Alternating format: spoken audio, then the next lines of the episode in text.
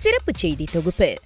பட்டாசு வெடிப்பதை சட்டப்பூர்வமாக்கும் முடிவுக்கு மருத்துவர்கள் குழுவிடமிருந்து எதிர்மறை கருத்துகள் வந்த வண்ணமாக உள்ளன. பட்டாசு கடத்தலை முறியடிக்கும் அரசாங்கத்தின் முயற்சி பாராட்டுக்குரியதே. ஆனால் அவற்றை சட்டப்பூர்வமாக்குவது ஏற்புடைய அணுகுமுறை அல்ல என மலேசிய மருத்துவ சங்க தலைவர் டாக்டர் முருகராஜ் ராஜதுரை கூறுகிறார். ஃபயர் ஒர்க்ஸை லீகலைஸ் பண்ணாமல் என்ஃபோர்ஸ்மெண்ட்டை வந்து அவங்க கூடி இருக்கணும் உங்களோட என்ன சொல்கிறாங்கன்னா ஓ நம்ம வந்து இதை லீகலைஸ் பண்ணால் நம்ம இன்லீகல் ஸ்மக்லிங் ஃபயர் கிரக்கர்ஸை வந்து நம்ம ஸ்டாப் பண்ணலான்னு நம்ம என்ன சொல்கிறோன்னா அதுக்காக வந்து நீங்கள் லீகலைஸ் கவர்மெண்ட் வந்து அரசு வந்து இதை லீகலைஸ் பண்ணியிருக்கக்கூடாது நீங்கள் என்ன செஞ்சிருக்கணும் நீங்கள் வந்து அந்த என்ஃபோர்ஸ்மெண்ட் ஸ்டப்பா பண்ணியிருக்கணும் எப்படி இந்த வந்து ஃபயர் கிரேக்கர்ஸ் வந்து நம்ம ஊருக்கு வருது அதை வந்து நம்ம அதை எப்படி நம்ம நிப்பாட்டலாம் அந்த மாதிரி இதில் போய் அந்த ஃபயர் கிரேக்கர்ஸ் வந்து அவங்க கிரிமினலைஸ் பண்ணியிருக்கணும். இவ்வேளையில் பட்டாசுகளை சட்டப்பூர்வமாக்குவது பொதுமக்களிடையே பாதுகாப்பு மீதான விழிப்புணர்வை குறைக்க வித்திடும் என்கிறார் மலேசிய இளம் கண் மருத்துவர்கள் சங்க தலைவர் டாக்டர் சுதாஷினி சந்திரசேகரன். இது வந்து லீகல் அப்படின்ற ஒரு சூழ்நிலை வரும்போது அதிகமா பயன்படுத்தக்கூடிய வாய்ப்பு இருக்கின்றது.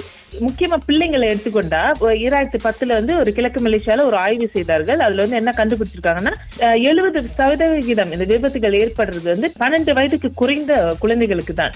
சோ அப்படி இருக்கும்போது நம்ம இது வந்து ஓகே இனிமே லீகல் அப்படின்ற ஒரு ஒரு சூழ்நிலை உருவாகினா மேலும் பல குழந்தைகள் அதை விளையாட வாய்ப்பு இருக்கிறது மேலும் பல குழந்தைகளுக்கு இதனால் விபத்துகள் ஏற்பட வாய்ப்பு இருக்கின்றது. விழா காலங்களில் மலேசியர்கள் விரும்பி மேற்கொள்ளும் நடவடிக்கைகளில் ஒன்று பட்டாசு வெடிப்பது. அப்படி இருக்க குறிப்பிட்ட பட்டாசுகளை மட்டும் வெடிக்க அனுமதி வழங்கலாமா என கேட்கப்பட்ட போது டாக்டர் சுதாஷினி இவ்வாறு விளக்குகிறார்.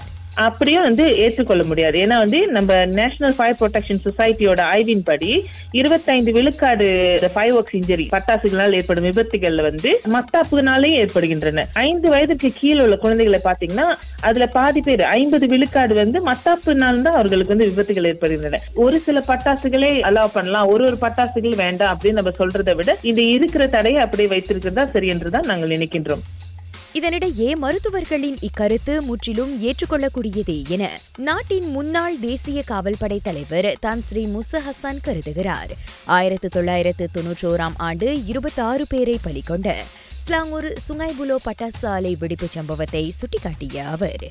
Uh, semasa tanpa sekatan terhadap mercun, kita mengalami ramai orang-orang muda dan kanak-kanak yang bermercun telah mengalami kecederaan. Pernah juga kilang membuat mercun di Sungai Buloh terbakar dan letupan berlaku menyebabkan kematian dan kecederaan kepada pekerja kilang dan orang awam. Oleh itu pandangan saya untuk membenarkan mercun di tempat awam semasa menyebut perayaan sepatutnya ditimbangkan semula kerana ia boleh mendatangkan kemudaratan பட்டாசு வெடிப்பதை சட்டப்பூர்வமாக்கினாலும் கடத்தல் கண்டிப்பாக நடக்கும் என்பது மறுப்பதற்கில்லை என்றார் அவர் Jika mercun dibenarkan pun, penyeludupan akan tetap berlaku kerana bahan yang diseluruh adalah dijual lebih murah dari yang diimport kerana tidak dibayar cukai. Oleh itu saya merasakan bahawa sekiranya ianya dihalalkan pun, bagi saya penyeludupan akan masih berlaku நோன்பு பெருநாள் சீன புத்தாண்டு Deepavali Christmas என கொண்டாட்டங்கள் என்றாலே பட்டாசு வெடிப்பது மலேசியாவில் வாடிக்கையாகிவிட்டது. எனவே கடத்தலை தவிர்க்கவும் நாட்டின் வருவாயை அதிகப்படுத்தவும் அதனை சட்டப்பூர்வமாக்க அமைச்சரவை ஏகமனதாக முடிவெடுத்துள்ளது என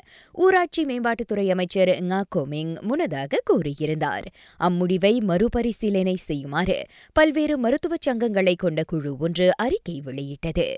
செய்திகள் நிறைவடைகின்றன. நான் திவ்யா வேகன் ஜான் வணக்கம்.